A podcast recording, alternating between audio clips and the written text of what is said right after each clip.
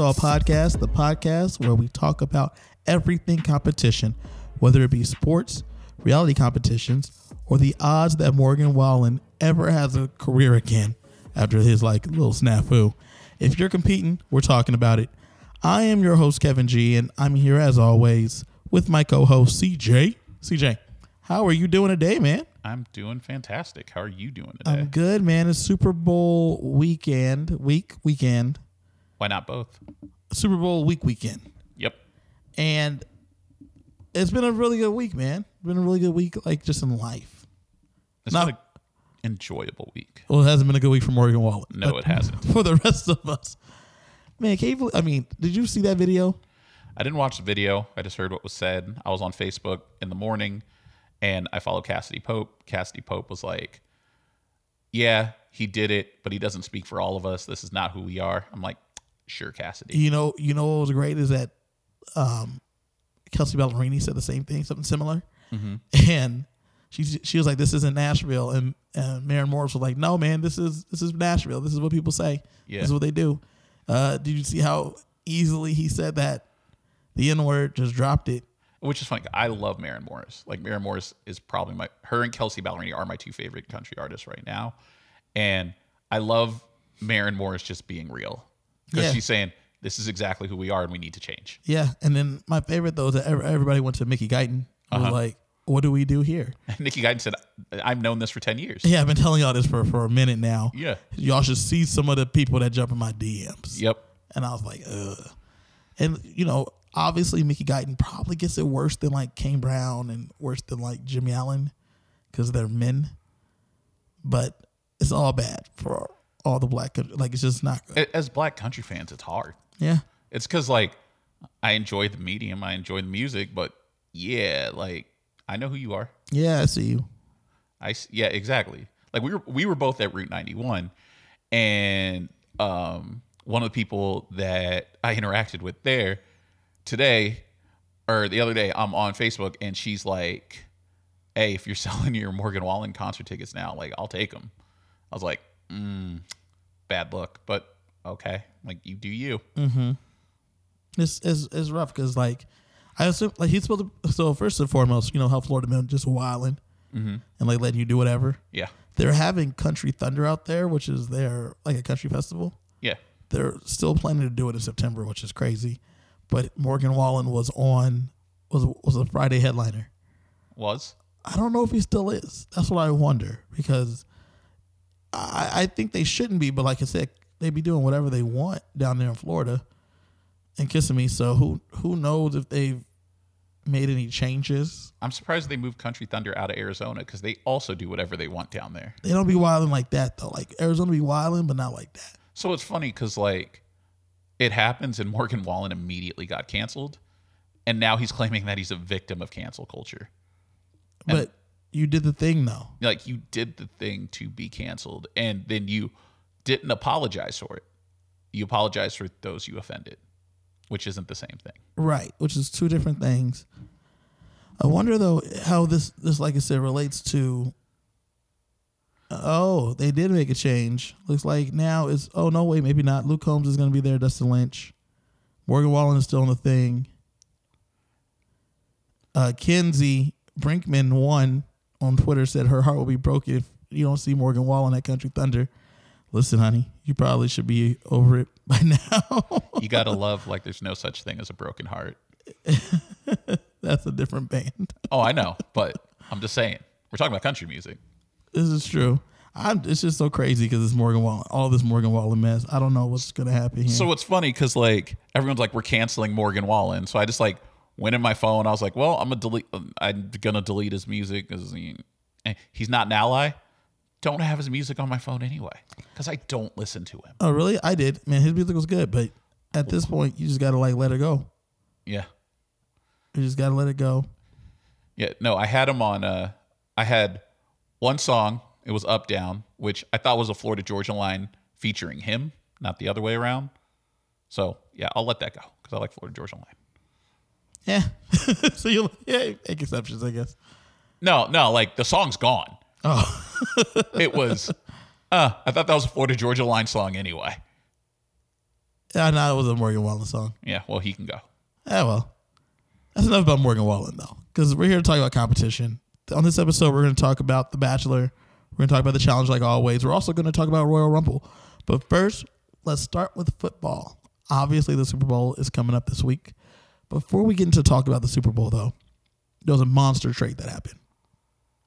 It was slightly large. Matt Stafford got traded for Jared Goff, Mm-hmm. first round pick this year. Mm-hmm. First round pick, No, not this year. first round pick 2022, Yes. first round pick 2023, Yes, a third round pick this year. a third round pick this year, and Jared Goff. Mm-hmm.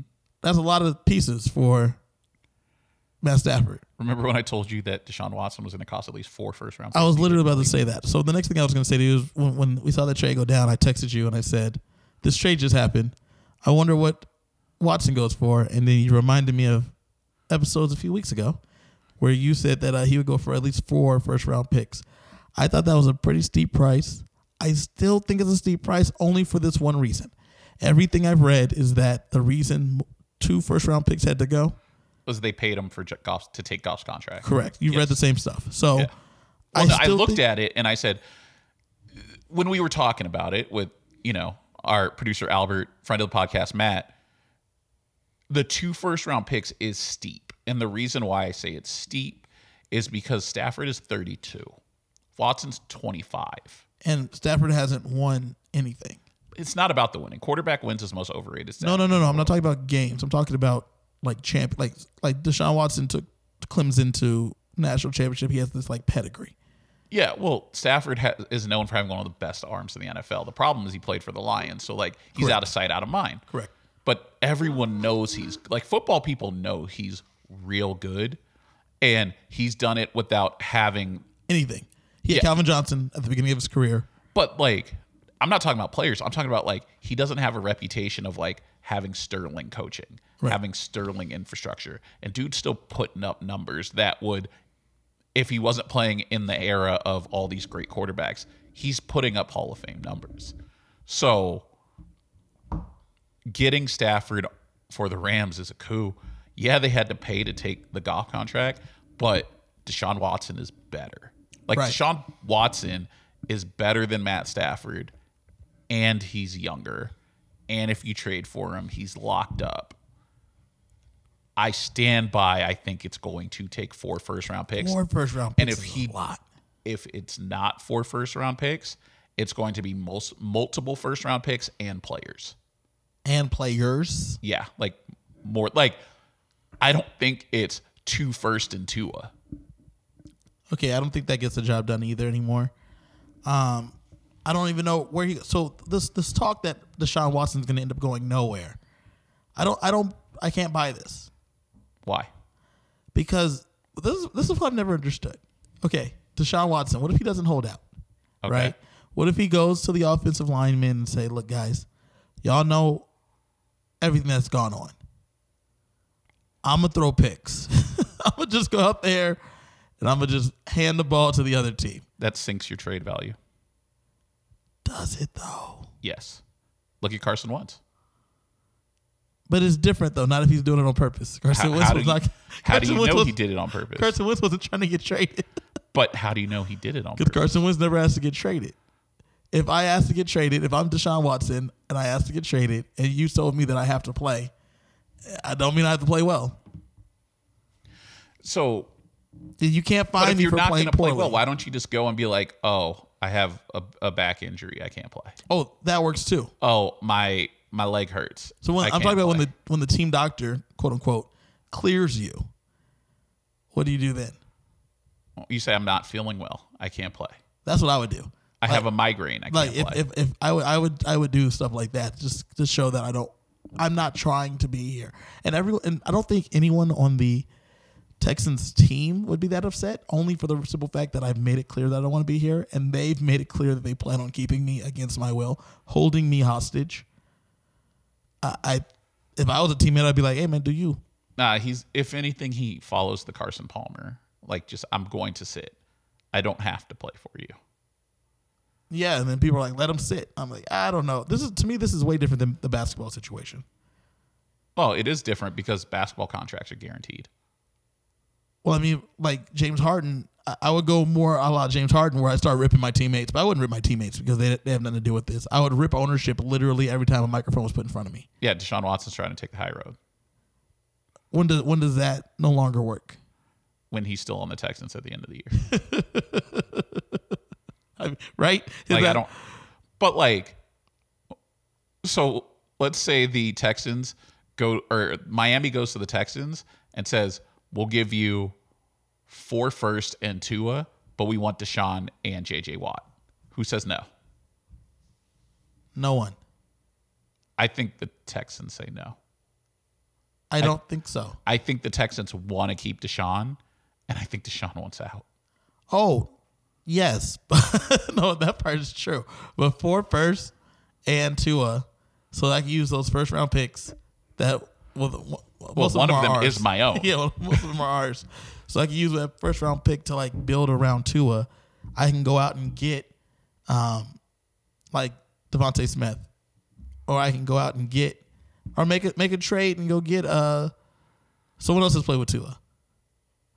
I forgot. his- There was, Jaylen Waddle, no, no, not Waddle. There was another another name that's in the league right now that played with Tua. Jerry Jeudy. Yeah, go get like Jerry Jeudy. Go get like Do you think the uh, Broncos trade Jerry Jeudy? Henry Ruggs. The Raiders aren't trading Henry Ruggs. But like uh, for first, Nah. They like fast guys. They Raiders like draft fast guys. fast guys. they do like fast guys. So you go get some something like that. Okay, um, I got some breaking news real fast. Uh huh. At time of recording, this this is gonna definitely be this. The tweet was already deleted. Apparently, Trevor Bauer just agreed to a deal with the Dodgers. I hate baseball. the the the details are murky, but it just came across my phone, and then the tweet was deleted. Let's see here. The pitcher confirmed on Friday that he's joining the Dodgers. The specifics are not have not been released. Reports are maybe 102 million for three years per source, according to Mark Feinsand on Twitter. 40 million in 2021, 45 in 2022. He has opt outs after those first two years. I hate baseball so much. Man, So, so much. You know I hate baseball? the Dodgers rotation would be Clayton Kershaw, Trevor Bauer, Walker Buehler, David Price, Julio Urias, Dustin May, and Tony Gon- Gon- Gonsolin. Wow. I know we're talking about football right now, but that's crazy. I'm just gonna put it like this. I've talked about how much I hate baseball for weeks in a row. Yeah. And it's stuff like this. I can't wait until there's either a strike or a lockout on December 1st when their CBA ends because they need to fix the financials. Because This is stupid. guys okay we're gonna we'll, we'll get into that at the end i want you to talk about that at the end let's finish talking about football real quick Yes. So that the the trade probably will happen. A trade has to happen right? Back to deshaun watson. A trade has to happen. Because there's no way you can just keep a dude that doesn't want to play for you. It, why can't you just rip the ownership group literally every every week when there's a microphone in front of you? How, how long before the ownership group is just tired of hearing your name in their mouth? Because football is ran by the Good Old Boys Network. yep. And if you do that, then you get a bad reputation. And then they ostracize you from the league, like Colin Kaepernick. But Deshaun Watson is a top five quarterback. Doesn't matter. They will ostracize him and get him out because he's not one of the boys. If you don't believe that, look at Colin Kaepernick. If you don't believe that, look at the fact that Eric Bieniemy cannot get a job. Yeah. It's ridiculous. And like, I'm not saying it's because they're black, but I'm not saying it's not. Because they're black. Yes. okay. So ah it's tough because I think you're right. I think you can't you should be able to do something. They better not hold him hostage because I would not be a fan of that. they will. And it's going to be stupid. And I'm going to be annoyed. But at the end, like, here's the thing if you don't trade Deshaun Watson before the draft, there is no reason to trade him um, before the season because any team you trade him to, the pick is going to lose its value because he's going to help them be better. Right. So if he doesn't get traded before the draft, he's probably not getting traded this year. And then every week my back hurts. Yeah. I just have I just have back tightness. I just have mm-hmm. back it's sore. When JJ Watt apologized to him for wasting one of the years of his career, that resonated. He should get out. Will he? Who knows? Because, like, you don't sign a five year, $160 million deal if you planned on leaving. Like, you, nobody's saying he decided, I'm going to take my money and then I'm going to orchestrate my exit. At the time that he took the money, he thought he was going to be a Texan for life. Because the thing is, is he was a first rounder. He signed that at the end of his, what, third, fourth year? Mm-hmm. So the Texans could have only controlled him for realistically three more years because they would have picked up his fifth year option and then they would have franchised him twice. And if they would have franchised him a third time, at that point, he would have been owed like $60 million for one year. So he could have left. He would have had to write it out and he could have left. Now he's locked up long term. He can just withhold his services. Is he going to get paid while withholding his services? No. But if you want out and you're that unhappy, you just You withhold. sacrifice the money. Mm-hmm. So what if but if your back's hurt every week? I Can mean, they not pay you? he's not doing like that's what I say. He's going to do the Carson Palmer thing. I'll just sit. I'll retire if I got to play for you. I don't care. That's the like that is the best thing he can do because anything else that he does Decreases his value. Mm-hmm. because of how football works. And I talked about how much I've hated baseball because he broke in with baseball. I've talked about how stupid college football is with everything. Football is not blameless. Football is just as bad as these other sports. We just haven't gone in on the stupid shit they've been doing. Right. They will ostracize him if he does what you're suggesting. The amount of times they have talked about how they haven't had any cancellations due to COVID. It's, It's just asinine. Because 9, ask 10, ask 11, ask 12. because when you move a game from a, what a Monday night game to the follow or Thursday night game to the following Tuesday, come on, fam, Still the same week, though. come on.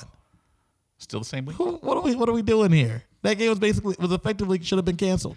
So this is the thing that football has said all throughout the year without really explaining what it meant is they've said that games will only be canceled if it is a safety issue but not a competitive balance issue. Meaning basically that if a team is at risk of exposing another team to COVID, then they won't play. But if it's just like they have it contained, and so it's a competitive balance issue. Oh, well, then you play, which is why you have games like when the Broncos didn't have any quarterbacks and they made them play. When the Saints didn't have any running backs, they made them play. When all of the 49ers receivers are out, when they made them play. When the Bron- or when the Ravens were missing running backs and they made them play. Like they don't real like they care, but they don't really care because the one thing that football has been unapologetic about is that they realize all of their money is coming from TV, so they're making sure they get those games on TV.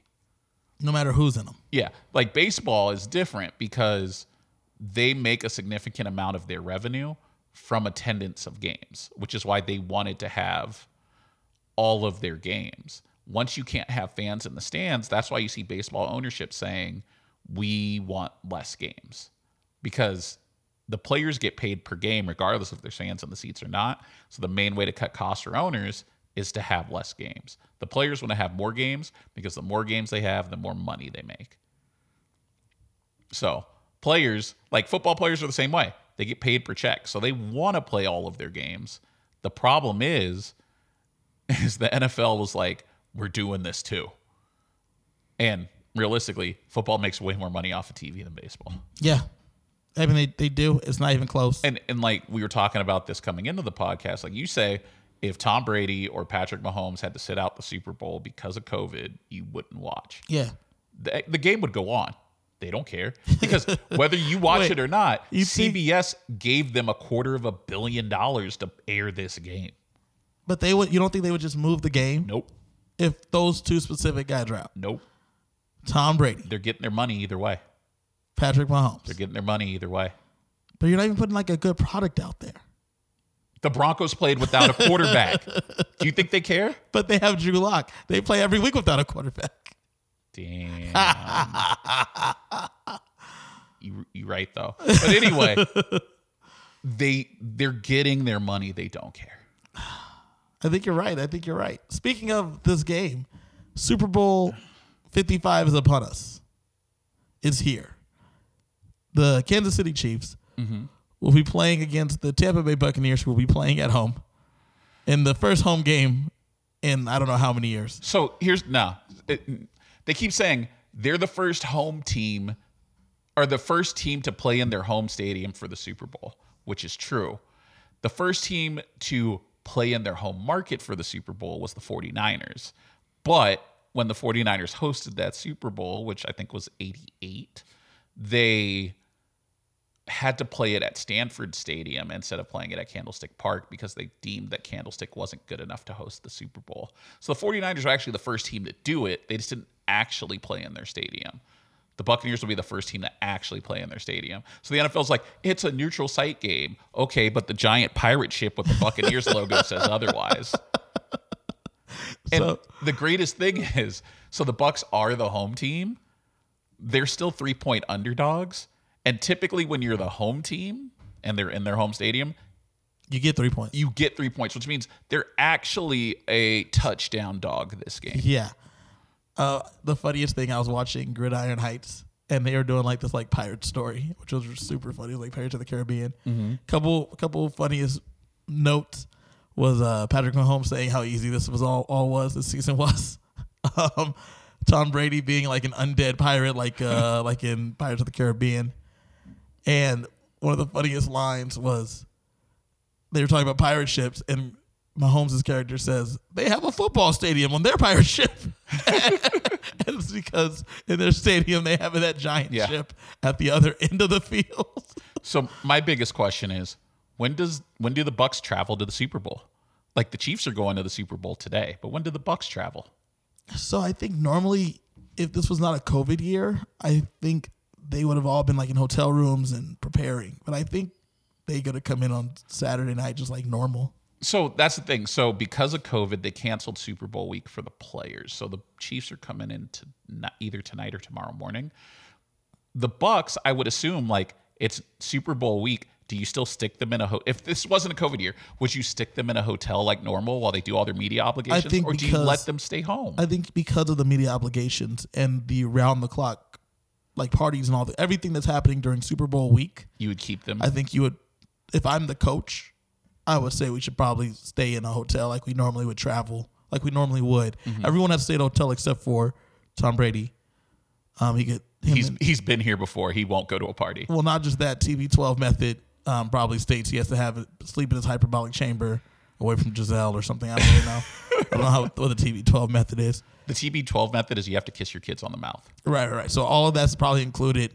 Um, Antonio Brown though needs to be locked up in his cage inside Tom Brady's house, probably. One hundred percent. So he, those are the two guys. Uh, Gronk, just don't get too drunk. We heard about you in other Super Bowls. Just don't get too hammered Yeah. or get really hammered. I don't know what you do, Gronk. Whatever you need to do to get your game right, that's what you, we need from you. Everybody else, this is the first time being here. Let's act accordingly. I think that's what you do. So I think, yeah, you would normally just have them tra- stay in the hotel and travel like that. But I Yeah. think this year, I think they're going to come in to the facility like they normally do a normal Sunday game routine. Yeah, probably. I I think they're trying to make it as normal as possible because with COVID, that's what you try to do. So with the game going on, Eric Bieniemy not getting another job, we're gonna have him focus 100 percent on this game. Obviously, I think the Chiefs win this game. I don't know where, where are you at on this. Do you remember the last time the Chiefs played the Bucks? Yeah, Tyreek Hill had 200 yards in the first quarter. yeah. He was on pace for 800 yards for the game. So My fantasy team was real happy.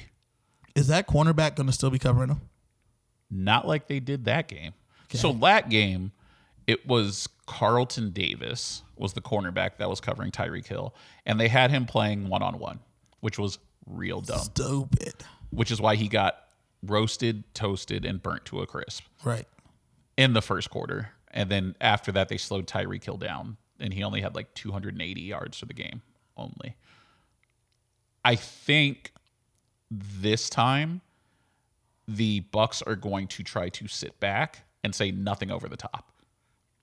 I don't think they're going to play Tyreek Hill man to man. I think they're going to actually probably try to play Travis Kelce man to man. So, so he's gonna roast him. He's going to roast him, but here's the thing. Would you rather get roasted by like 10 to 15 yards per play, or would you rather get roasted by giving up a touchdown every play? Okay, so I'd rather get roasted by 15 yards of play, but he's gonna do that all the way down the field, Yeah.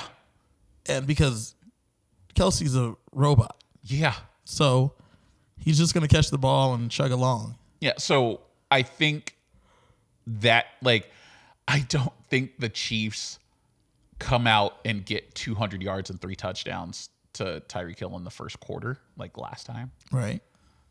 but I don't see how the Bucks stop them cuz the Bucks thing all season has been we stop the run and we create turnovers. And and if you look at the Chiefs, they say, "Guess what, sucker? We don't run the ball." Exactly. And when we do run the ball, it's because you're trying to stop the pass, and then we just pound the ball down your throat, right, Josh Allen? Right.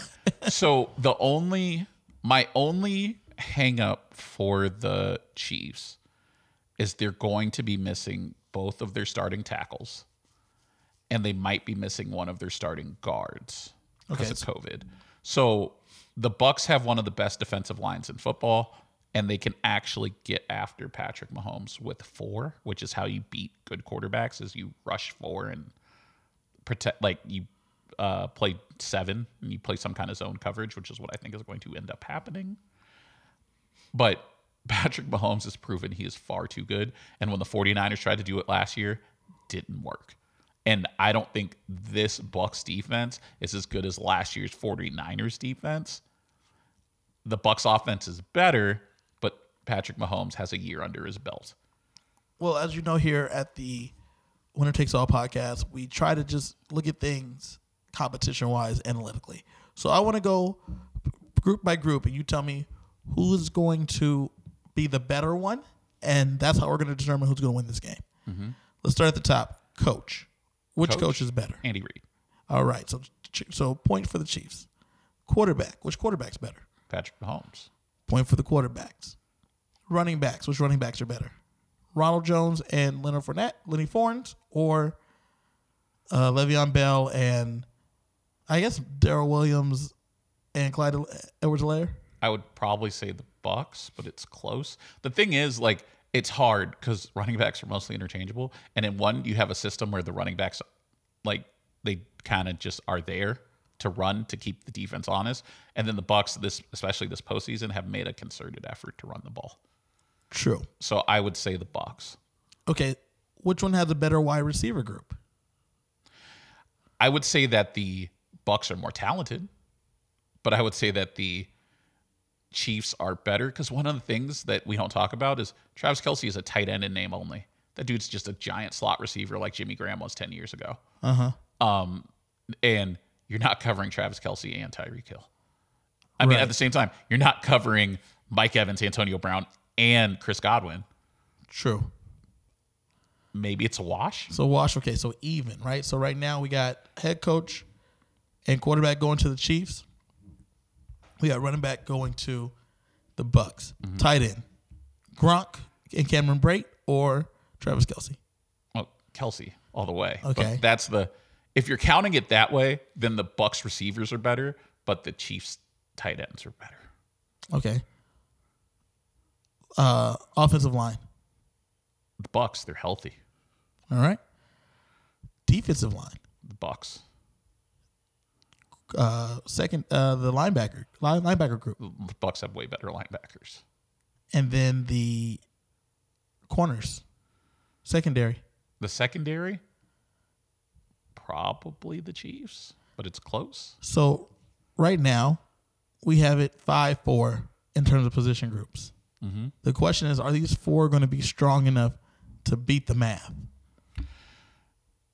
Patrick Mahomes doesn't lose games that he's losing in.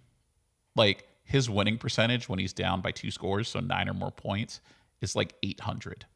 The average winning percentage for that is like, or it's like 80 he wins like 80% of those games the average team wins like 20% of those games which is crazy because they're like the Warriors, right? You're a big Warriors fan. yeah You, there's no lead that's safe. did you watch the warriors game last night against the mavs No, I heard Kelly Oubre went off. Kelly oubre went off so the warriors were trailing about like 10 in the middle of the second quarter they gave up like 10 threes in the second quarter the mavs were up three going into halftime they had gone 15 of 29 from three and they were up like two or three at halftime. The Warriors end up winning that game by 31.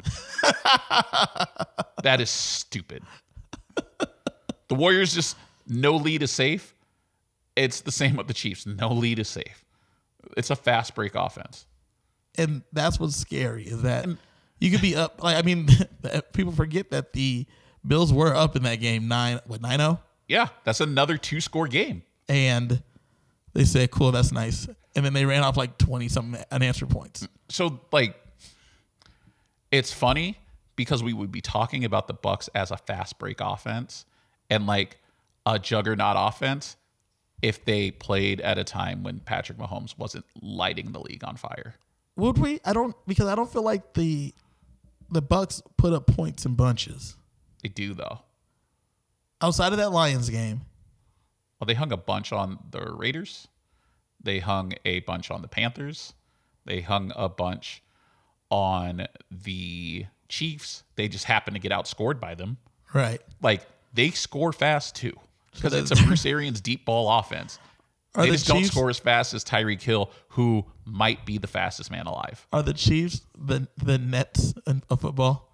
Oh, 100 All offense, no D. So you know what's funny? I was watching ESPN before we did this this morning, and they said that the Chiefs actually had the highest pressure rate in the NFL, and their pressure rate was 36% of passing plays this year, which means one out of every three, better than one out of every three plays they get pressure on the quarterback.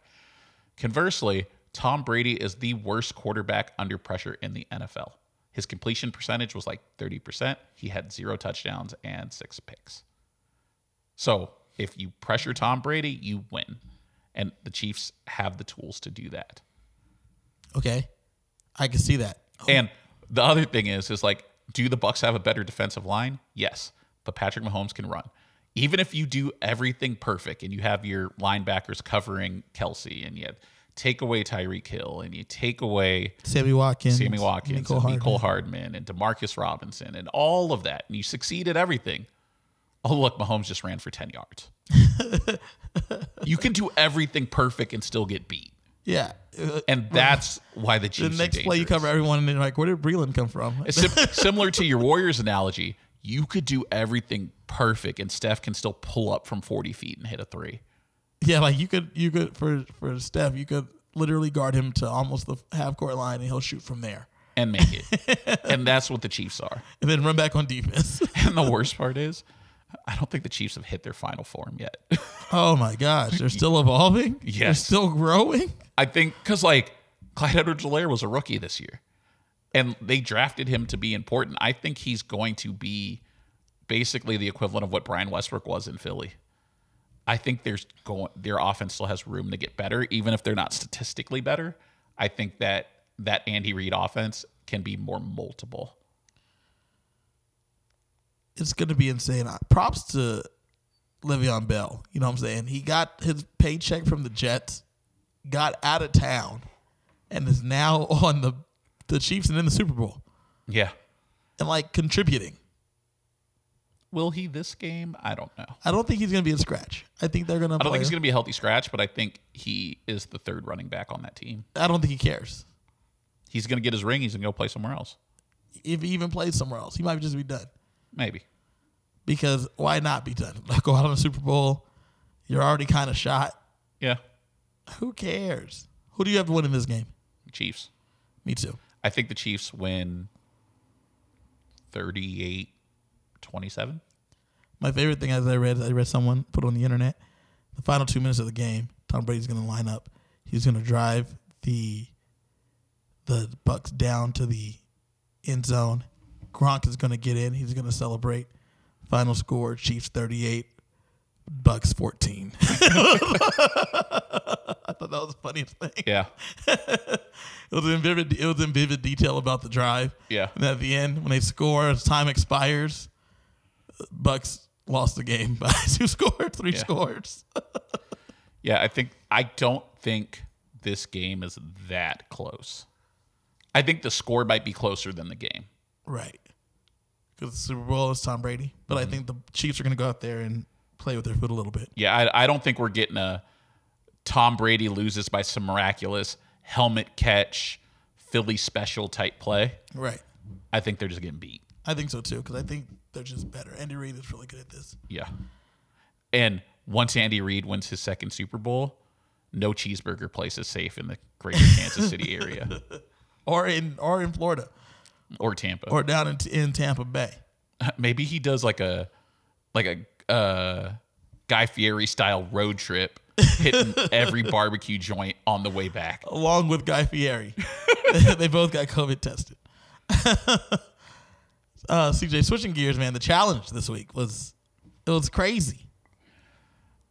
I really enjoyed the challenge this week for many many reasons. So first off, we have a competition. So we have the fallout from uh, Teresa and Jay. There's the continued fallout from Teresa and Jay. Teresa, my poor Jay, poor Jay. He just Teresa couldn't keep her mouth shut, Yeah, and Jay had to pay the price, but Cam still wants Teresa's head on the pike too. which I understand, because she like she put Cam in, and Cam said, "I'm a killer." And Killer Cam did not disappoint. She knew that she wants Teresa in, but she didn't know what kind of competition it would be. It would be a guy's elimination day or a girl elimination day. So she didn't want to risk it. And early in the episode, we have CT going, "Should have stuck with Cam. Yeah. Should, should have taken Cam when I had the chance." He messed up. He had a chance. He he let it he let it down. And oh, as this episode goes on, it is more and more evident he should have stuck with Cam. Yeah. So we we get to the competition, which is called All Brawl. So the daily competition this week, everyone's in a massive like mud pit, mm-hmm. right?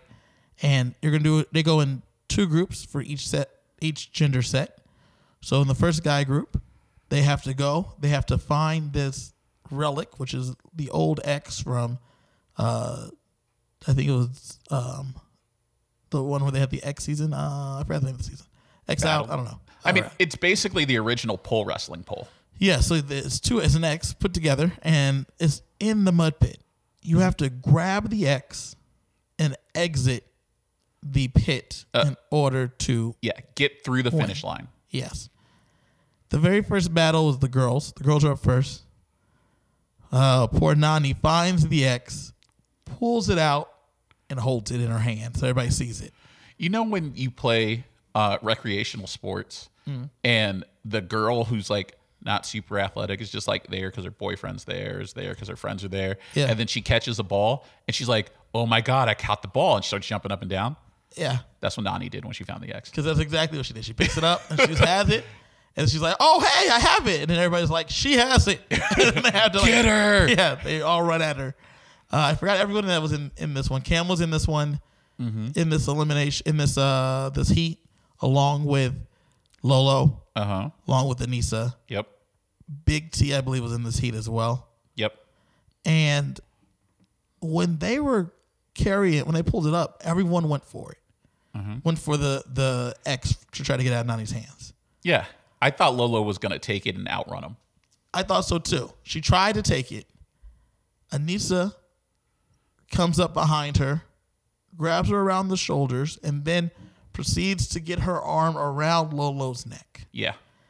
Now, I thought that was some dirty pull.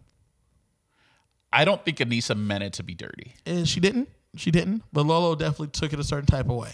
I mean, it's gotta like I understand Lolo taking it a certain kind of way because somebody's got their hand around your throat. Like you're you're gonna feel a certain kind of way.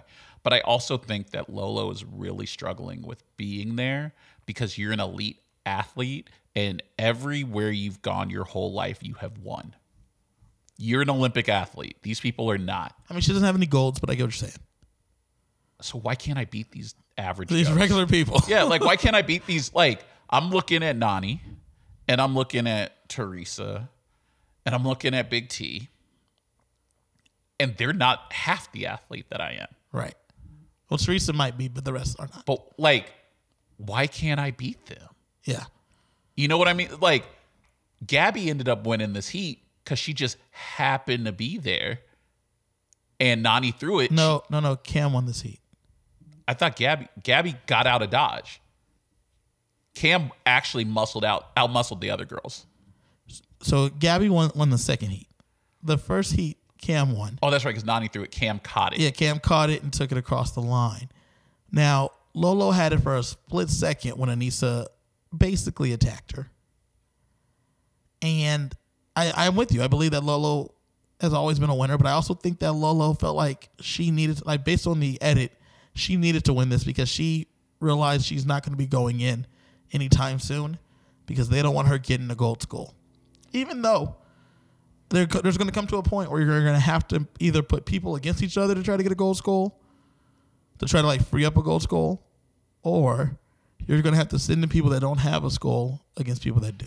I just I I found it interesting because I had never thought about it from Lolo's take of if these girls know they can't beat me, if they just never send me in, I'll get sent home without ever getting a skull. You ice them out. You and that was the thing. It's like at this point, it looks like Lolo's going to have to get in on like a purge, and and I don't know how they do a purge with the skulls. You know, I don't know either if all of them have been taken. exactly. Like because the girls have been sent home, it's entirely possible that the last girl skull goes in a purge. But I think there's still enough bodies. The way there. you would do a purge is you would have one person, you have a purge to one person, and that one person gets to pick who they go against. That's that what I was thinking too. But like, there's no guarantee you win in a purge.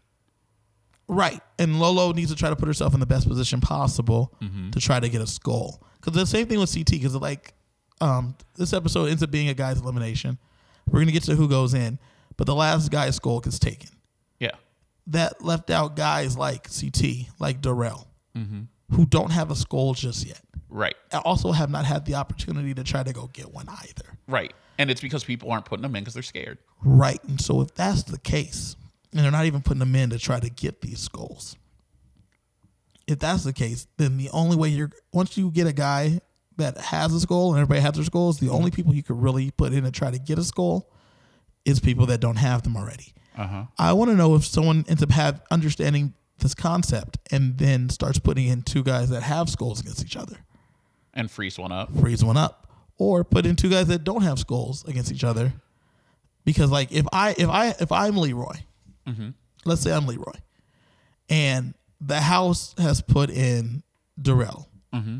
I'm not going to pick someone that doesn't have a skull to go against him. Yeah, I'm putting in CT or not. I'm putting in CT so that way he has to face a guy that doesn't have a skull. One of them goes home, and look, you still don't have a skull. Yeah, so I'm sitting there watching with future wife, and we're talking about it, and she's like, she didn't believe me when I said they're going to steal each other's skulls. Like mathematically, it's the only way it works. They're not going to kick everyone off. So she, so then TJ reiterates that, and she's like, oh, so like what happens when you know you win? It's like, well, you have to put someone in with a skull because if you want a skull, you got to take it from them. If I have a skull and I like the people who were up there, and I'd like my chances against running against them in the final, yes, I'm putting in Darrell against CT because I don't want to face either of them. And if I make them face each other and neither one of them are getting a skull, it's a win win win. Exactly. Because it's a win because they're not in there. It's a win because one of them goes home. It's a win because one of them is the one that's staying, still don't have no skull. Exactly. anyway, so so Cam gets the first. Uh, yeah, she, wins the first it. heat for So- the girls. So then the dudes go. And this now this is this strategy was the one I was thinking I was going to do. We have Josh in this one. We have Fessy. We have Nam. We have Devin. Devin is also in this heat, along with I believe there was one more. Kyle I think was in this heat. Yes. So Nam is floating around in the water. He finds the X pretty early. This is what I was gonna. This is what I, I figured was the smartest thing to do. Nam finds the X, and then stays in the in the mud. He kept looking for it. to keep like to act like he was keep looking for it. But in reality, all he did was like continue to pull it along with him under the mud. Well, he kept pulling it along with them under the mud, and he kept inching towards the finish line, Yes, which was smart. with an, which was genius, a little inch. Yeah. At the same time, the big dummies, Fessy and Josh, have decided to block off the exit and the entrance with a plan that they were going to stop him, stop whoever had it. Yeah, they're gonna tackle him and and get it. Yeah, Corey's not in this one. Corey's in the, the next heat. I just remember. Yes. Sorry, guys, no notes on this is all from memory. So they get there. Nam then gets close to the end, pops out, I, and I was telling, I was, I was telling Allison as I was watching it, you got to explode. He's got to Yeah. explode out of the mud pit. And sure enough, he with one burst, Nam with the with the little X Mm-hmm. burst out the mud pit and runs through the finish line. I mean- Fessy dives and tries to stop him and misses. I mean, Nam might be the quickest dude there. Now, yeah. Of the guys remaining, he might be the quickest. So I think there. Leo was probably the quickest Yeah, early. yeah. Leo also very quick, Yeah, but Nam, surprisingly strong. but Nam is probably the, the, the quickest guy that's left. Yeah. And like Nam did what you were supposed to do. Conversely, we go back to the women. And in this in this heat, we have Teresa, we have Gabby, Mm-hmm. we have Amber M and Amber B. We have Kaycee. Kaycee. You know, Teresa has a terrible poker face. so Teresa's like, I'm gonna pull the Nam strategy. Uh-huh. I'm gonna dig around. When I find it, I'm gonna try to inch out and do it. As soon as Teresa got her hand on it, big smile. And everybody on the sideline watching is like, Teresa has it. I'm surprised they didn't say anything. Immediately. I, I just wonder if they weren't allowed to yell it out that Teresa had it Oh, they might have. because nobody went after Teresa when Teresa found it. Teresa had this shit eating grin. So eventually, Teresa makes her move. Her move was not very good. And it was early. She she like went early. She tried to jump out early. Yeah, She wasn't even at the end yet. She Yeah, was still in, she literally in the middle. She was still in the middle. yeah. And she tried to make a run for it. The girls mob her, and she ended up losing it. And Gabby picks it up, mm-hmm. and Gabby takes it across the line. F- fun fact: Ga- they kept referring to Gabby as one of the quote unquote weak girls. Didn't know she was a personal trainer. Yes, So that was surprising to see, or hear rather, because they show those workout montages, and Gabby is never in the montage working out. I think she's hanging out and doing her political game. Yeah, which is smart. And so Gabby's in, in the final because TJ said that after the first the first phase they had to go to the second phase, and he wasn't going to tell them what the second phase was. Yeah, we'll get there. Yeah. So the last men's heat we have CT up there with Leroy and mm-hmm. Corey. Corey, Kyle. Mm-hmm. CT finds it early too, but CT has it at his feet, mm-hmm. and he continues to shuffle his feet with the relic there. Very smart. You know what's funny is they see CT shuffling, so they're like, CT has it because he's shuffling, he's walking funny. And then Leroy went over and checked his feet. Well, he kept telling them they could check his feet. Yeah. And they didn't find it, Right. which is, I want to know how he was moving it under his feet for them to not find it. Like, was he standing on it? I, good question. Was he blocking it? Like, was it, are his, does he have clown feet? And that's why they couldn't feel it underneath? Well, because he, keeps shuffling, and then at the last moment he says, "Ah, this is a darn rock." He reaches in, Throws the rock away. throws the rock, grabs the relic, turns, turns to his left, and I, I say that because you see in the in the footage, uh, Corey, Corey looks at at him. him. Yeah. but he turns away from Corey. And then burst out. At this point, he's past. When you look at the wide shot, he's made it past the defense. Mm-hmm. He's wide open, ready to just run, waltz into the end zone Yeah. because the whole defense was towards the other side of him. Corey was the only one that even had a remote shot, and Corey was like, "I'm not shoestring tackling this guy." yeah, and he didn't think he was going to be able to get in there. yeah, Now, when I was talking with Allison, she was upset that once she felt like the guys once again didn't compete. they did. They were just smarter about it this time. I don't know that they did. And when I say that is that yes, they were looking for the stuff, but none of them even looked remotely interested in getting mixed up with each other. But the guys did a better job of concealing when they had it that the girls didn't do. Yes, Nam did. Yes, CT did. But I would have been near CT. It would have been like when, when you were in Survivor, if someone you want out is is looking for an idol, I'm not even looking for the idol. I Mm-hmm. looking am you. Yeah, I am playing security guard to you. If I don't want CT winning this thing, I am going to be on CT watching him look for the the relic. So you're right, but I think you're wrong. And the reason why I think you're wrong is because all of the guys are playing for themselves. Okay. There are very few tight men's alliances. The girls are running the social game this season.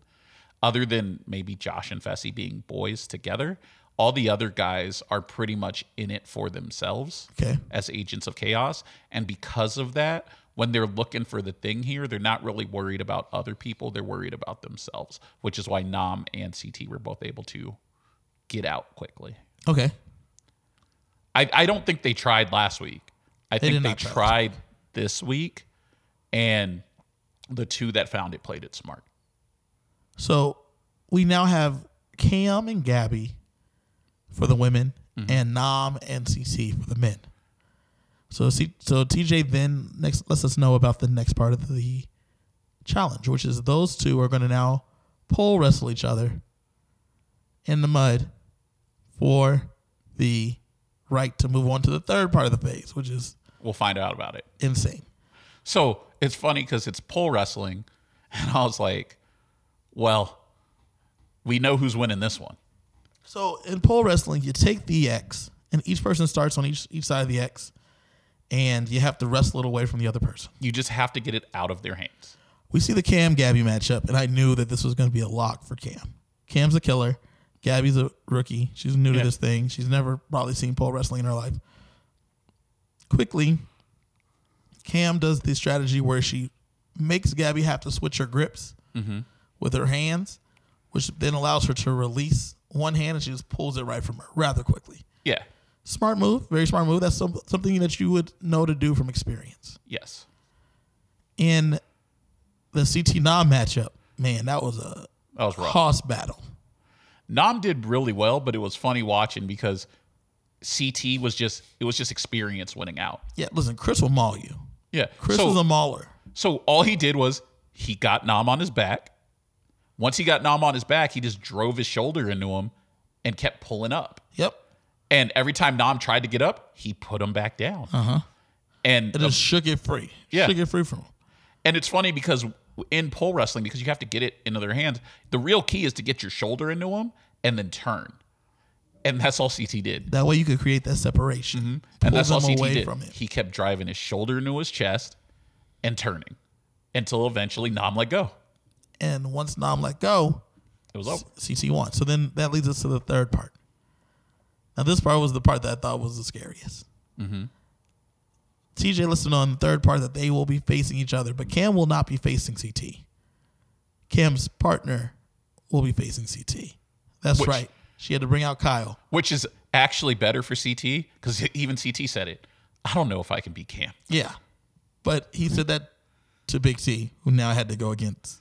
Yeah. You know what's funny is he was going off on Big T, not because he was mad at her, but he was just mad at the situation. And T is so she's so sweet. She's so sweet, and Tula. he was, but like he was losing it, and he was just saying like, "This is bullshit."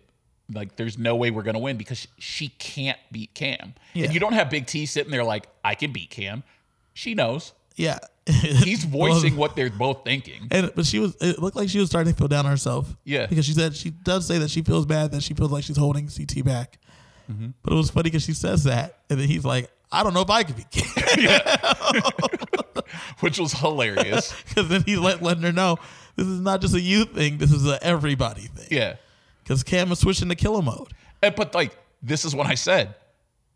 This whole episode, CT is looking at Cam like, "Damn, I should have stayed. I should have took Cam when Cam said pick me." Yeah. And then you also look back at Kyle. Kyle has beaten CT in a pole wrestle before Mm-hmm. in a previous elimination, but it was a three person elimination. Right. And even Kyle said that he's like, I've beat CT in pole wrestling, but there was someone else there. Yeah. And then on top of that, he said, uh, it was already hard enough going against CT in pole wrestling. Now I'm going against an angry CT in pole wrestling, which is even tougher. Right. But uh, they worked something out Oh, because 100%. TJ let it be known that you were going until both the man and the woman from your group won. and Big T was never beating Cam. Right. Which is why CT's like, you mean I got to just beat Kyle repeatedly until Big T wins. until he finally wins? I'm surprised. Uh, I mean, obviously, Cam took took it from Big T like taking candy from baby. Right. CT put up a little bit of a fight. I'm surprised CT didn't like win a couple times just to show that he was trying. Because so this is what you got to think of. CT just had to fight Nam. Yeah. Kyle's fresh. Kyle's fresh. Yeah. Even after he wrestles it away from Kyle's probably still no slouch. Oh no, 100%. So not. after it takes me 20 minutes to get it away from him, T goes back in there and she loses in 4 mm-hmm. And now you want me to go another 20 minutes with Kyle That's true. to take it from him again? It's and Or it's T to lose in two? So it's funny cuz CT obviously gave it up. Yes. I mean, Kyle says it Kyle doesn't wink. say it, but he wink. insinuates it. through a wink. Yep. Yeah. And CT also says it and also winks at him. what I'm surprised is that MTV didn't have cameras to catch them talking about it, which makes me wonder that maybe there was just a mutual understanding that they didn't talk about. Or even when they started the thing. I mean, maybe they d- agreed in the water. Yeah, in the water. He's like, You're going to take this from me. I'm throwing it. Yeah. You're taking this because I'm not going to try to wrestle you again. Right. And, and and there was no way that Big T was ever going to beat Cam. 100%. It Which just wasn't going to happen. CT's looking at it, and he, this is not a no regrets type season. There's lots of regrets. Yeah. But as Kyle and uh, Cam, they win. They're the double, Double agents. agents. They go to the club that night, and CT pulls uh, Big T aside, and he makes up with her, Yeah. which a younger CT would not have done. right. He says, you know, if I get my skull and you get your skull, we're gonna ride this out to the end. Like I believe in you. I want to be your partner. Which his individual interview, chalk it up to a rebuilding season. which he's right. It is because his social game never gets him that far. It's always he's CT. Everyone's afraid of him. Let's get him Well, out. he's also now in the, the best shape he's been in in years. yeah, his cardio has finally caught up to his strength. And so, little Tula, Big T, I, I, she knows that she knows what she's doing. Like she knows that, that where her strengths lie, and it's not in these physical competitions. One hundred percent. She's a very good socially.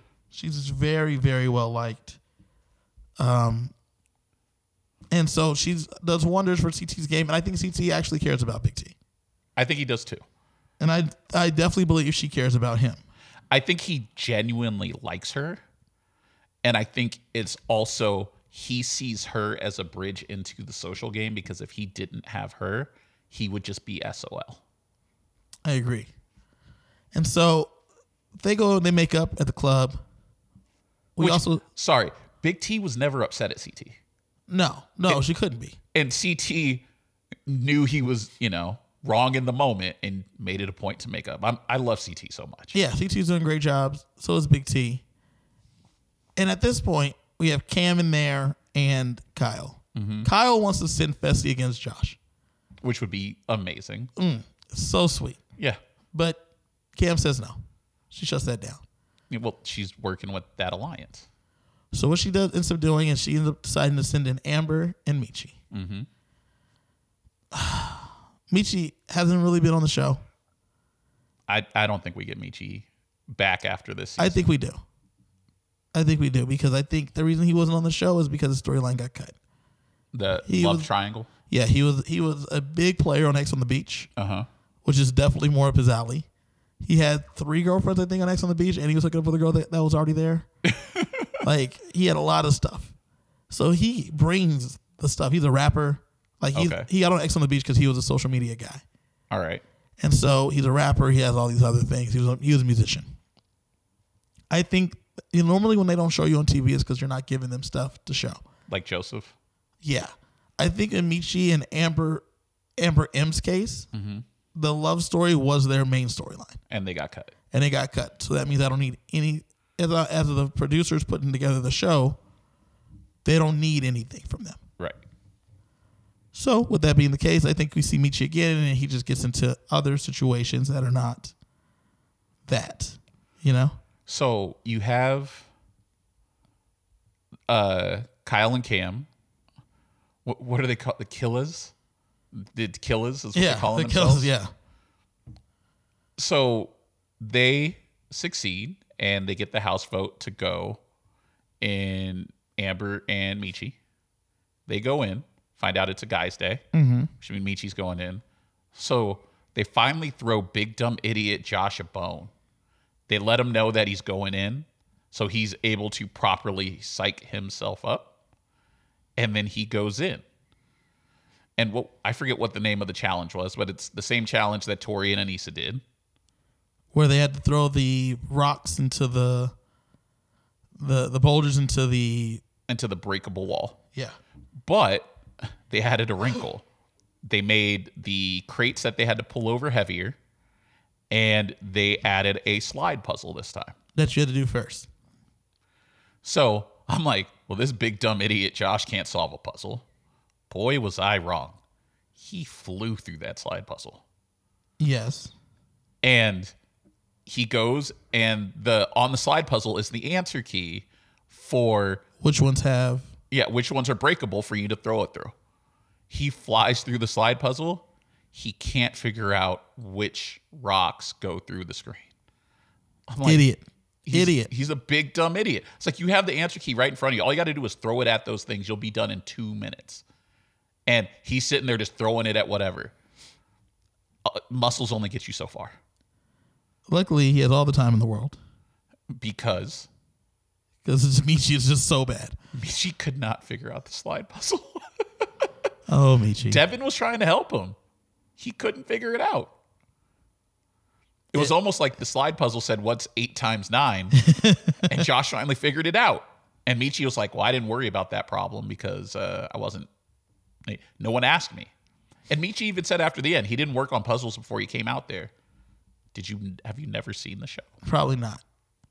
Like, Probably hadn't. Uh, because like it's comparatively when millionaire mitchell was on she says i do puzzles on my phone all the time Yeah, getting ready. to get ready why aren't you doing puzzles on your phone Well, this is Mechie's first season. He now has an idea of how this looks and what, what's going on. if there was a fresh meat season and you got selected to go on right now you would know that you need to work on puzzles before you go But it's different. If it's a fresh meat season, it means I'm a little bit of a fan.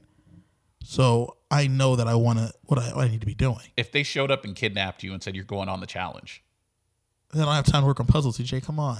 They just kidnapped me. well your phone's in your hand you probably could download some on the way to the airport If they kidnap me, I'm calling to get help because I just got kidnapped. Come on, man. really because they told you they're kidnapping you to put you on the challenge I'm still calling somebody because I didn't sign up for this. But I get what you're saying. If you know that this is happening, you should be preparing. I don't know that you know how to prepare though. I mean, you watch. Let's say, let's say he's like, all right, I'm gonna go ahead. Think of it like a test. I know that the test is going to be about algebra. uh-huh I might crack open a book two days before the test. That is far too late for me to try to practice anything. here's my thing. If I'm if I know that I'm going on the challenge, and, I've And mind you, he the didn't come from that world. before. right, but like I'm doing cardio and I'm doing like Sudoku puzzles and slide puzzles before I go. If I knew I was going on Survivor, I'm learning how to make a fire. So this is I disagree. And the, the only reason I disagree is because the challenge, the beauty of the challenge, is that we have reality stars from all different genres being on this show. Right? On purpose. This is like almost a souped up version of Battle of Network Stars. Right. So Mechie gets talked to by his agent to do Ex on the Beach because he's a musician. Uh huh. So he does Ex on the Beach. A lot of hookups, a lot of fun. There is no competitions on Ex on the Beach. The same MTV producers contact you and say, we, we would like you to be on the challenge. Okay, bet. Like more money of just doing something. And I just get to continue to get my name out there. Let's do it. They're like, and I'm sure when they sold it, like there's going to be a lot of just people in the house, beautiful women, similar to Ex on the Beach, where you're going to compete in these challenges occasionally, but it's for money. Okay, sounds like an idea to me. Let's do this. And when he probably watches this first episode, maybe a week before, at that point, it's far too late for me to prepare myself. What what I really think it comes down to is I don't think Mechie is a competitive person, Probably not. and I think that's why he didn't come in prepared. Oh, I, I still, I still, I still have to disagree. Even if he is a, not a competitive person, um, I, I think he just it was just lack of knowledge. I really do believe it was just lack of knowledge. So do you think he comes back better the next time, or you think he's still there to hang out? I, listen, I told you that I before Leroy went on this season, I saw him personally in the gym here in town. getting ready to, for the show Right. at LVAC. I think that once you know what you're dealing with, you train a little bit harder. As you know, friend of the pod, Brandon, that fool didn't train at all. Now he's trying to get in shape and get ready to go if, if they do like another OG season. Right. The- you you got you got to be once you've done it a couple times and you have an idea. Going back to Leroy, he used to not know, bit- know how to be able to swim. Nelly T couldn't swim. In the off season, they tried to learn how to swim so that they're not incompetent. Right. I think Mechie would open up a book a little bit more if he goes on the second time. I think he trains a little bit. I think the first time though, you have no idea what you're getting yourself into, and when you talk to some people, they tell you what you need to do, but you're like, I'm sure it can't be that hard, mm. and then it is, and you're like, okay, okay, it is that hard. I now know, and even once you know, I I couldn't if I'm Mechie, I don't know what I focus on because I need to get my body bigger. I need to get better socially and I need to get better at puzzles. I cannot focus on all three at the same time. You just can't. I just think it's funny that Josh was so bad that TJ was laughing at him, and Mechie still didn't finish the puzzle. Yeah. He was really bad. I'm not great at slide puzzles. So I mean, I can do slide puzzles. I'm not doing it as fast as Josh did, I don't think, but Josh is a big dumb idiot, so who knows? Who knows act- how long he actually took? I'll tell you one thing: I would have at least figured out where to throw the balls. Yeah. I would I would have figured figured that out from because he said that this was going to be the key. Yeah, So Josh finally gets his challenge wins. His challenge win. He talks a lot. He's like, He's "Oh like- man, I finally get get some respect. Is this how it is when you win? Oh, he's like crying because he's so happy. Yeah, you beat Mechie. Congrats. I, I don't think Josh. I think so. In order of guy skulls, Mm-hmm. who is the least? Who is the most likely to go back in to have to compete for their skulls? Who's the least likely from So- one to five? So here's the thing. So here are the five dudes with skulls. Kyle got the first guy's skull, then Devin, then Fessy, then Leroy, then Josh. Okay, so for me, If I show up and it's a hall brawl, I'm taking Devin. for me, I'm taking Josh first, no matter what. If it's a hall brawl, I'm taking Devin just because it's a size thing. That's all it is. Josh is physically large, but I think he has puff muscles. Oh, I do too, but Devin is probably 50 pounds lighter, which means I can move Devin easier. I'm afraid that Devin might be craftier. So I'm probably taking, if it's a hall brawl, I'm probably taking Devin. Everything else, I'm taking Josh. Including the hall brawl, I'm taking Josh because I think Josh is just going to run at me. Whereas Devin may try to go under, may try to like like cyber spin, like spin around. Okay, so here, me. but like we're talking about this, but if you and I would approach a hall brawl very differently because I'm much larger than you, Yes. because I've got seven inch, six inches on you, uh-huh. seven inches on you. I've got 80 pounds on you. Uh-huh. I'm probably going to try to run through Devin. I'm probably going to run through Josh. Right. With Devin, you'd probably go head up with him. With Josh, you're gonna go around it. You're gonna Um, figure out how to I'm gonna just flip him. because he's because he's gonna go he's gonna go low, and I'm gonna go uh, un, up and un, under. I'm pretty sure you're gonna go lower. yeah, I'm gonna go under and Yes, up. and I'm gonna go pop lower. Up. I'm gonna go lower and then pop up. So that way, But that's why I'm saying in a hall brawl, our strategies are different. how we right. play it is different. But like the tug of war that Devin did with uh with Wes, I'm I can beat Josh in that. yeah, I'm not f- afraid of either because Josh has no heart. I I doubt he listens to this, but if he did, and he just heard you say that he has no heart. That's cool. He can show up to my house. He's gonna be yelling at me, and I'm asking what eight times nine is. And he's very he's gonna be mad and he's gonna be crying. Mm-hmm. He's one of those mad kind of guys where there's tears. There's a lot of tears in his anger. I mean, I'm not saying that he doesn't compete because he does show up and he gets up for it and he gets excited, but I think he you can break him easily. I think Devin would not be broken. Devin is going to keep fighting until the end. Josh will not. Okay, I can give you that. So I would go Josh, then Devin, Mm-hmm. then Kyle, then Lee, then Fessy. I think that's right. That's who I would want to see in that order. Because But if it's the sliding down the pole like last week, I'm never facing Leroy. under no Ever. under no circumstances do I Like, want to see if, Lee. if I show up and that's the challenge and I know that I have to go against Leroy, I'm probably just gonna go dap TJ and walk out because there's no point. oh no, I'm not gonna I'm not gonna give up, but I'm gonna laugh and I'm gonna make a lot of jokes Mm-hmm. and I'm gonna say, Leroy, can I get a head start? like give me like I don't know three minutes. Let me get a three minute head start. No, you know what I'm gonna do? I'm going to look at the rig, and then after Leroy climbs up, I'm going to take the ropes that I'm supposed to have and tie Leroy to the pole so that he can't move. And then I'm gonna go get hung up and be like, all right, let's go. If Leroy can break through that rope and catch me, then we're good. That would be funny. Oh, that would be funny. That's what I do because otherwise, I, I'm scared of all those things. If there's like, uh, some, if there was some kind of brain puzzle, which there isn't in this challenge, because the five challenges we got was the the pole one upside down hang hang pole one. Mm-hmm. We got a hall brawl. We got this one where you had to throw the rocks through the through the whole thing. We got the tug of war, the the lay down tug of war. And then we also got the swing acrobatic one. So we have On none of those do I want to see Fessy. so the pole is the one that you slide down the pole is fire escape. Mm-hmm. The one that they did this week is called asset destruction. Okay. There is Ring of Spies. So that one where is the one where you have to where Kyle beat Joseph, Correct.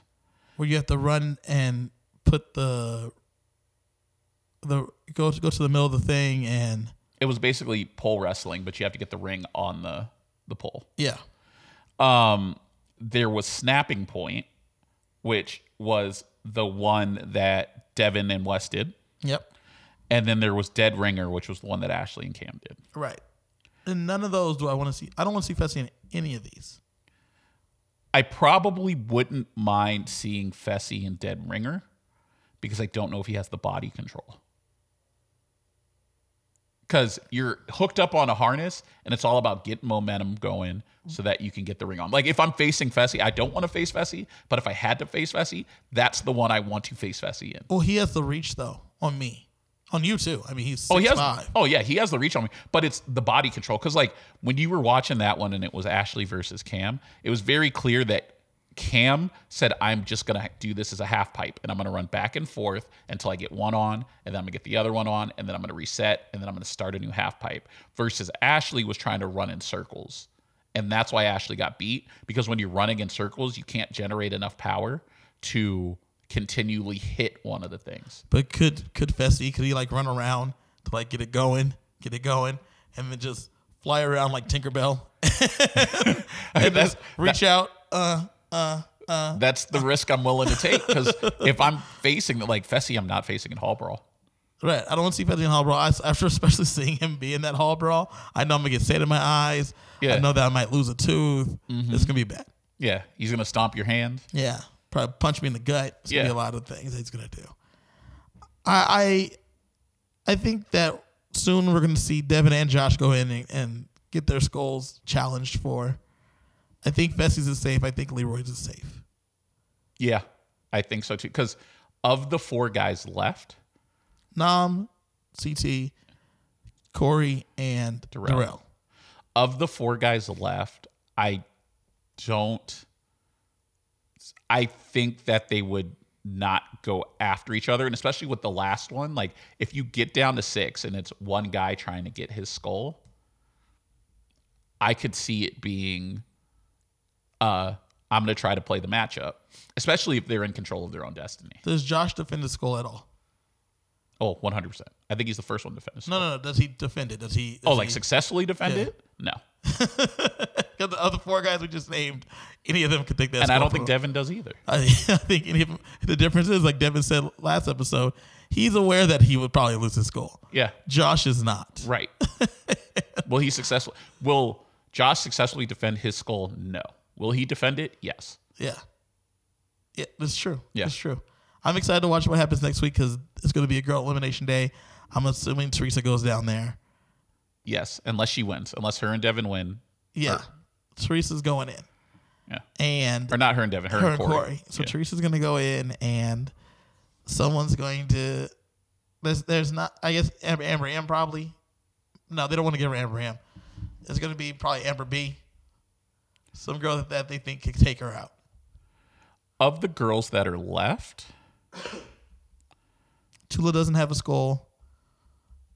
Yeah, uh, you have Gabby, Tula, you have Teresa, you have Nany, you have Lolo, you have Kaycee. Cam has her skull. Gabby does not. Aneesa has her skull, and the Ambers do not. they're gonna send Nany. They're, they're gonna send Kaycee versus Teresa. That's the biggest slam dunk you could try to do, because we've already seen two of the challenges already. Uh, Kaycee versus Big T is the biggest slam dunk you can do. But they want Teresa gone. True. And so the ones that we have left to see is the tug of war. There's a hall brawl. We're definitely gonna get a girls' hall brawl.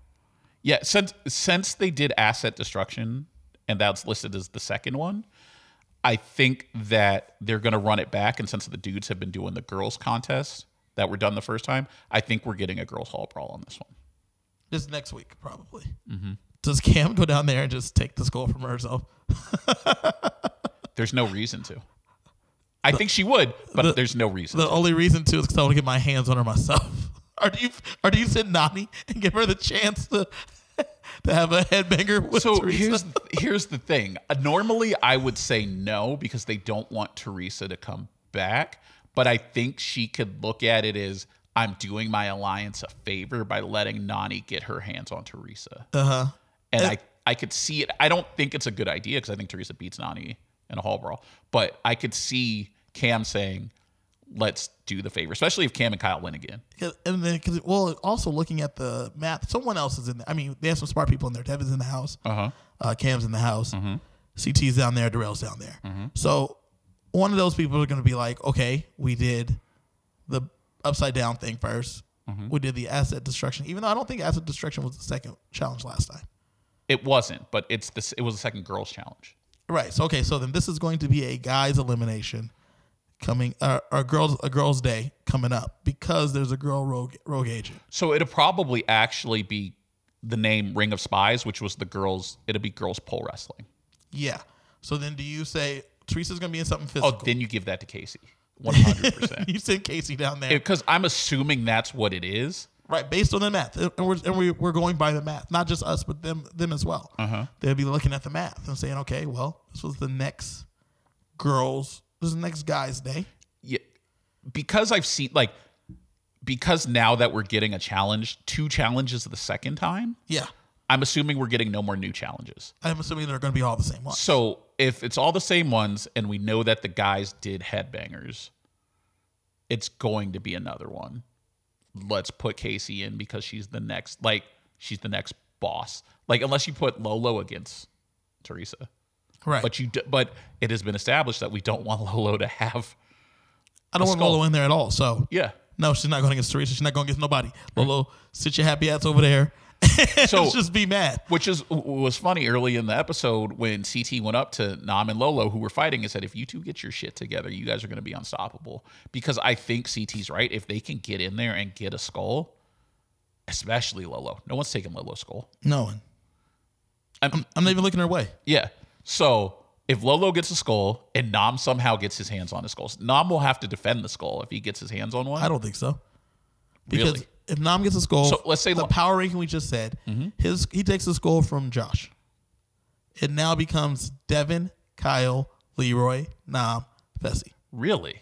Because Nam's a physical specimen, and all the ones we just named, I don't want to see Nam in any of these.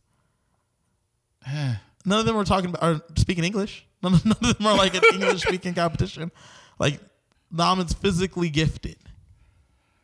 Leroy moves down the list, and he slots into that four slot. I my thing is is at the end of the day they're still looking out for their friends, which is why I think they would try to get rid of Nam before they got rid of Kyle. Probably. But you have to just blindside Kyle again. Yeah. Because I don't want to see no. I just don't. Personally. I mean, we'll see next week.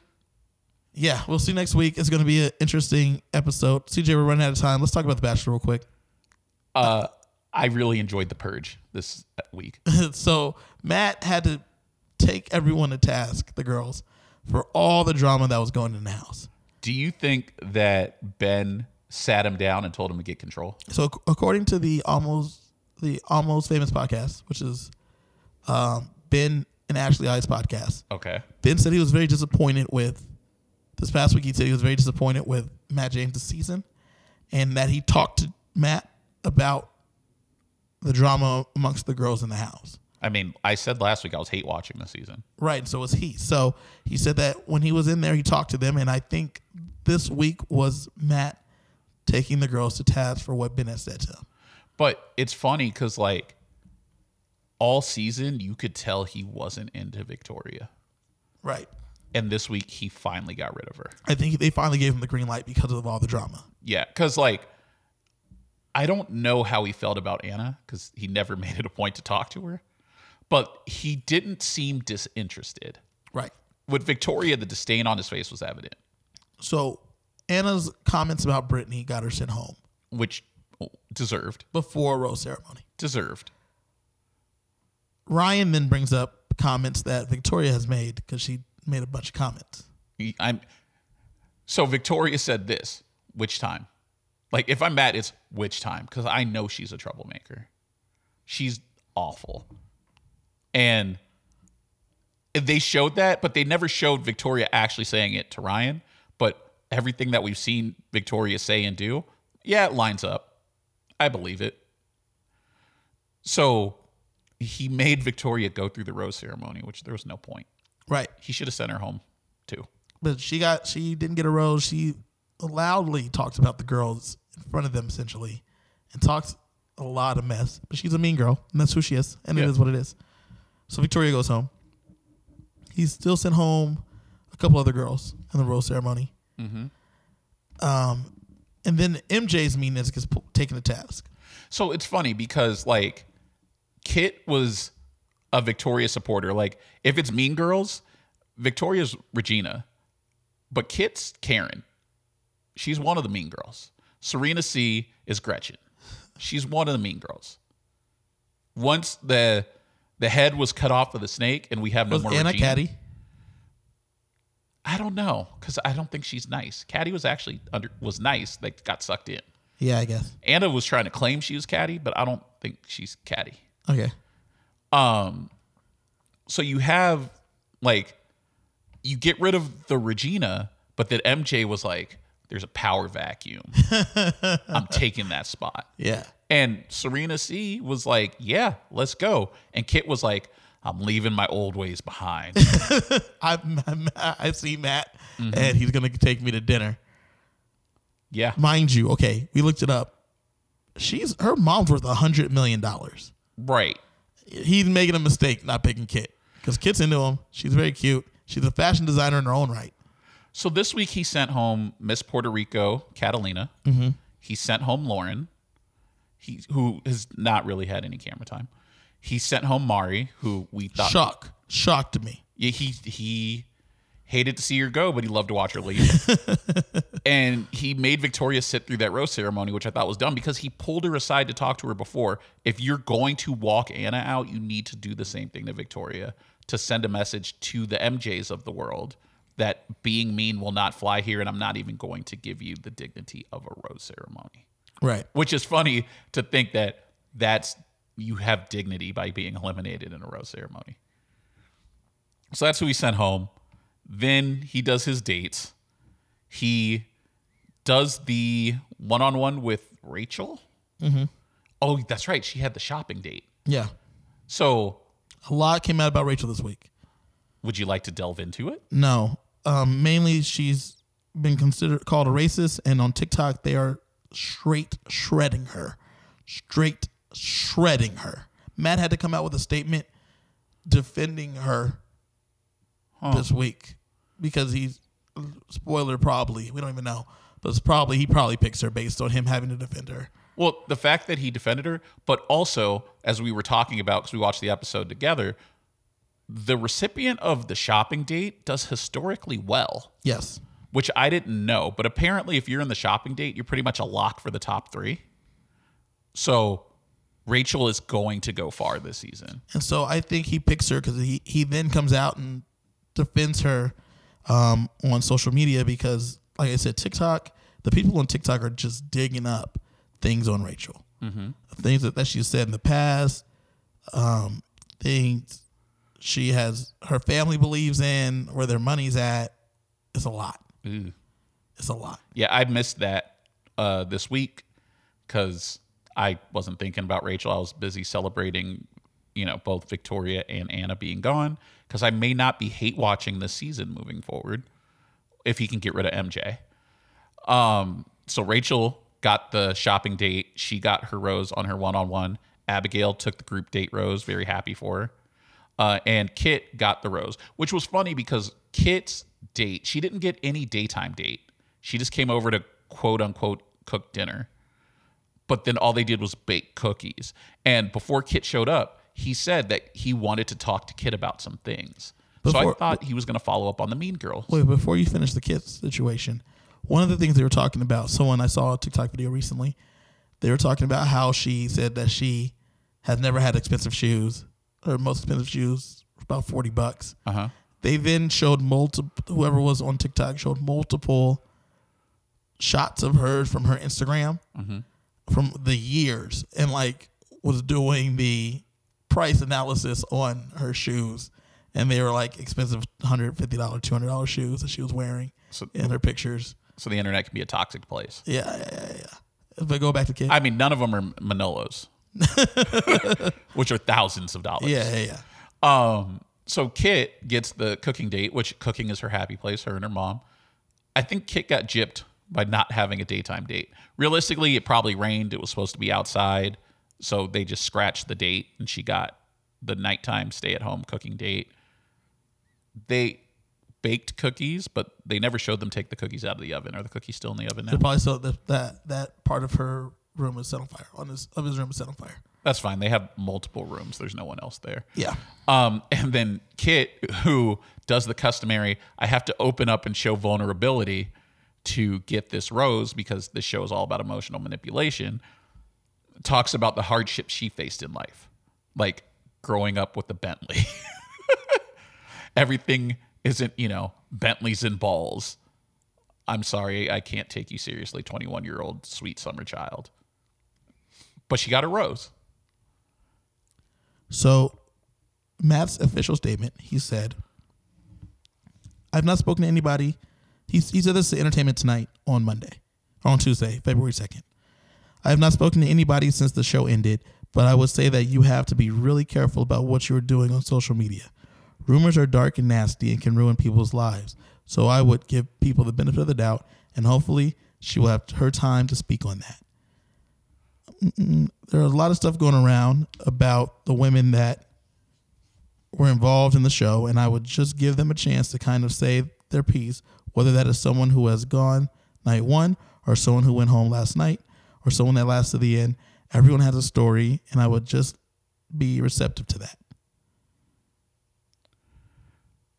Yes. the TikTok user, um, Maddie Beerster posted a TikTok that said, "Girl, remember when you bullied me in high school for liking black guys?" Because I remember, and it's a screen cap of of Rachel talking to Matt James, Yeah. and then she does a five part telling of what happened.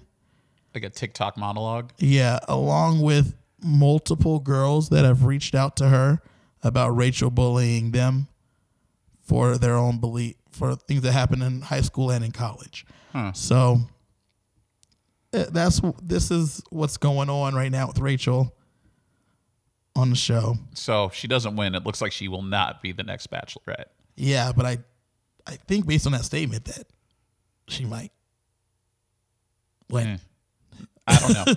I mean, either Bree or Abigail or both will not be winning. Right. I I'm kind of want to pound the table for Abigail. Because the same way that we didn't have a black bachelorette until we did, I think having a deaf bachelorette would be really great because it shows that being a like having a disability is not a hindrance. True. And if you want the show to be more inclusive, having someone who is deaf, like eh, cochlear implants or not, I think it would be a great look for the show. And I think Abby's beautiful and she's really nice. And and people like her. yeah, I like her a lot. Her, or Katie, Bachelorette. Well, because Bri's Not- winning. It's not gonna be Katie. Katie's gonna have like a re- regular life, find a re- regular boyfriend. I don't think Katie is going to become the Bachelorette because she's a little too normal. I guess she's gonna be a regular life, have a nice regular boyfriend. It's gonna be great.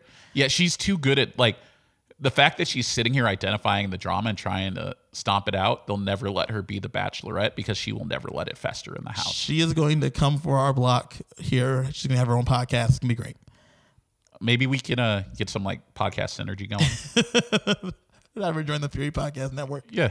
Um, the, the episode ended with MJ and uh, Jessenia getting into it throughout the date and them getting set up to go on a two on one date. So you know what's sorry. You know what's funny is that Matt confronts MJ about what Jessenia said to him, Uh huh. but they never showed her saying it to him. Right. So like obviously it was said because he felt the need to address MJ about it, but why didn't we get the conversation? Because I don't think they want, they don't need to show too much Jessenia because she's here for this part, but I don't think they care about the rest of Jessenia's stuff. But like this is a real weak rivalry to have on a two on one. Like if you if you're gonna get rid of Anna anyway, why don't you give No. me an Anna and Brittany two on No, one? no. Because of the situation, we need to get rid of Anna immediately. Yes, we do, but like if you're willing to drum up the drama or let Victoria stay and then do the two on one here. Maybe Victoria. Like have a Victoria Katie two on one. Yeah. Okay, I can give I can give you that one. I can give you that one. Not Anna. Because of what she was saying about Brittany, she had to go immediately. I mean, her and Victoria both needed to go immediately. But my point is, is like if you're doing a two on one, give me a two. Like give me. What if they told him that? What if they what if they told him that he could have the two on one with Victoria and he's like, nah man, I want her gone right now. I mean, I don't blame him. I would have too. And, and that if that's what comes out of it is the reason Victoria wasn't on two on one is because he said she needs to leave immediately. I'm down. Yeah, and they said you can't walk a second girl out because you already walked Anna out. But do I have to give her a rose? They no. were both so toxic. They both should have been. no, I'm, I'm saying if they talk to the producers, they said Yeah. you can't walk out two girls. No, I know, but I'm saying they were both so toxic. They should have been. I'm, no, I'm with you, but I'm saying that what if what if they told him that like it's a bad look if you walk out two, Two girls? girls, yeah. Fine. Do I have to give her a rose? No. Cool. Yeah. Bet. like she's not getting one. Yeah, I think Anna going home, even though Matt was going to do it anyway, I think that was the producer saying she has to go Yeah. because this is not. We could get sued for this. We got to show that we stand with these girls, Yeah, and so they did that. I, Yeah. I think I think uh, this next week's gonna be fun because I think we're we're finally getting rid of a lot of the tox- toxicity, Mm-hmm. and we're just gonna be able to have some fun. I'm just telling you, uh, we have a pool when we watch, and every week I pick Serena C to go home, and every week she's still there. Yeah, and every week you got to put money in the pot she's still there. You will take my money. This is about principle at this point. Like I feel like I'm buying into GameStop at this point. It was so funny because I've been picking Anna every week, and then once Anna went home, I had to repick for the this week's episode. And I was like, I don't even know where I don't even know where to direct my hate. Right? I Did, I think you picked Yesenia. Maybe? I think so. I didn't even know. I was like, uh, who? Uh, and Yeah. so Anna's Anna's off the board. I don't even know. I don't even know what to do here. it's gonna be fun. I think Matt James. I think his season's picking up. I'm enjoying it. I do believe Rachael wins based on him defending her. Maybe.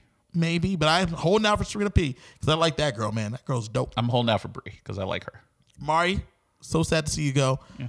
But Matt, love to watch you leave because that's the kind of dude he is. Because I said that in the podcast, and he's Yep. his f boy tendencies are really starting to show. Yep. CJ, you got anything else you want to talk about? I know you want to talk about the Royal Rumble. I really genuinely enjoyed the Royal Rumble this year. I've mm-hmm. been out on WWE wrestling for months. But the Royal Rumble, it sucks everybody back in. It's how you kick off the road to WrestleMania. Yep. But I want to talk about the Royal Rumble itself and where it stands in WWE. Royal Rumble is usually made is used to make new superstars. So WWE has a couple of ways to like as we were referring to last week, strap a rocket to their back, send them to the moon. Like you were an also ran, but now you're a main eventer, and this is how we're going to show you're a main eventer. The Royal Rumble is one of them. Money in the Bank contract is another one. This year for the Royal Rumble, as we were talking about it, I was very sure Bianca Belair was going to win. And she did. And the way they did it is she entered the Royal Rumble third. So 90 seconds after the first two. And she outlasted 29 other women and won. Billie was great. Billie Kay, fantastic in the Rumble. Billie Kay was hilarious in the Rumble. Rhea Ripley looked like a monster in the Rumble. Charlotte looked good. Charlotte always is made to look good with WWE.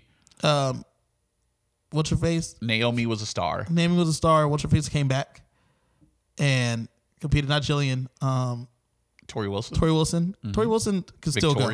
I, I wish they gave Torrie Wilson like an actual job because she's been in two of the three Rumbles, Yeah. and every time she's looked good, I think she could actually wrestle. Yeah. Now, So what they did with Bianca Belair is the classic of we're going to use this match to elevate a talent to be viewed as a legitimate threat to being a champion, like a credible champion. Then you have the men's rumble, and everyone is old.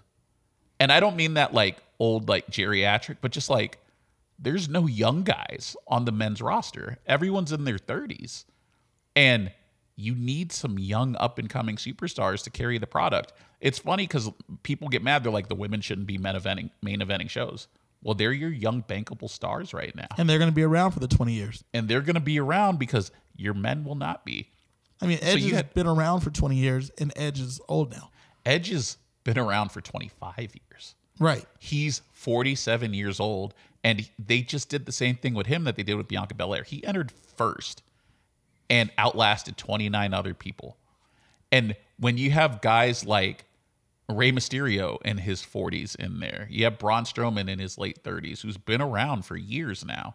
You have Randy Orton, who has been around for 20 years. You have all of these. Actually, Randy Orton's been around for almost 25 years too. You have all of these older men like you can't use the rumble to elevate any of them and like i love edge winning he edge is a feel good story but he's 47 and your cha- your champions are actually relatively young with drew mcintyre being 35 and roman being like 36 the fact that they're relatively young you can't use edge to beat either of them Right. because Edge doesn't need the rub of winning the Royal Rumble because he's already won one before. He's already a WWE Hall of Famer who retired for nine years and then came back. Right. So now you're going to put him on a path to probably either A, beat Drew McIntyre or more likely B, face Roman Reigns and beat him and then be your champion. Like, I, it's not a good look. It's a good look for Edge, but it's not a good look for everyone else because if you want mainstream appeal and you want to show that like your wrestlers can be stars, beating a dude who's past his prime in his late forties, not getting it done. Nope. I hope. I do hope though that with the with the bringing back of Christian, that we get an Edge and Christian tag team run. I would love to get an Edge and Christian tag team run, but we're not getting it until after WrestleMania. True. And or as uh Mask Man podcast referred to it, COVID Mania 2. this time featuring fans. Uh, I, I agree with you. They need to have some young guys. That's the only way you're going to get this push. Bianca Belair was a great pick. Uh, Big E's Big E's 34, so he's not necessarily young. But he was one of the youngest guys in the match. Yeah, they need to get some young guys because they have young guys in developmental. Yeah. They just need to bring them up. And Dominik Mysterio is not is not it. Dominik Mysterio is not it. The I think the next youngest guy was Ricochet, and even Ricochet's in his 30s. He's 33, I believe. I think he's like Yeah. my age. and he didn't even qualify for the Rumble, and yet he was. but that's a completely different story for another only. day. CJ, I know that was supposed to be your final thought, but I'm going to give you a legitimate final thought. Trevor Bauer signing with the Los Angeles Dodgers, set to be MLB's top earner in 2021 and 2022. Um, they agreed to a three-year, $102 million deal that has opt-outs after year one and year two. He's set to make 40 million in year in 2021, 45 in 2022. He announced it on his own um, YouTube page is where he made the announcement that he was joining the Dodgers, and uh, in a nice little video. It's called "My New Home." It's been seen thirty-seven thousand times. He posted it about 20 minutes ago. Here he is in the Dodger blue in his video. Uh, what are your final thoughts on this? If this wasn't just an audio medium, I would just stare at you and not say a word because it just makes me angry. But this is an audio, audio medium, so I can't show my disgust. I must tell you, I am disgusted. And this isn't because Trevor, like, this is about Trevor Bauer signing with the Dodgers, but this isn't about Trevor Bauer signing with the Dodgers. It's about the fact that there's five teams trying to win in baseball, and everyone else is in cost cutting mode because they want to be quote unquote financially viable. All of the owners, all they're trying to do is protect their profit margins. And it's disgusting. I hate it. Like, we need more competitive balance. If the owners can't ensure their profits, maybe you need better revenue sharing. Maybe you need a hard salary cap. What they what baseball really needs is a salary floor because you can't have a team like Tampa Bay spending 45 million in the same division where the Yankees are spending nearly 200 million. And before the Red Sox decided last year they wanted to cut costs and traded away Mookie Betts and David Price, they were also spending 200 million dollars. It's not fair to the teams, it's not fair to the fans, and then you wonder why your ratings are dipping and you wonder why you can't make stars. Well, maybe you can't make stars because they're all on one team and people don't like like people like watching the underdogs. You have no underdogs. Baseball is stupid. And until they figure out their money, which as I said earlier in this podcast, the CBA ends December 1st, 2021. That's probably when I'm checking back in. And the worst part is I lament baseball. I watch baseball. I like baseball, but baseball makes me angry for all of these business reasons. CJ, where can they find you? Find me on Twitter at keyboard sarcasm. I may live tweet Super Bowl. I don't know. I'm gonna be at your house. I might just be drinking, thinking about how much baseball makes me angry. I'm glad we get in the episode with this. You can find me at KG Fury on all social media platforms. Make sure you subscribe to the Winner Takes All podcast or and or the Fury Podcast Network. We're find there, rate, comment, um, star ratings. You're so mad. I, I have it. a stress headache right now. I'm so mad. Um, I, I, I don't have a way to say goodbye. I need a, some kind of some kind of outro, but uh, that's it. Peace. Baseball stupid.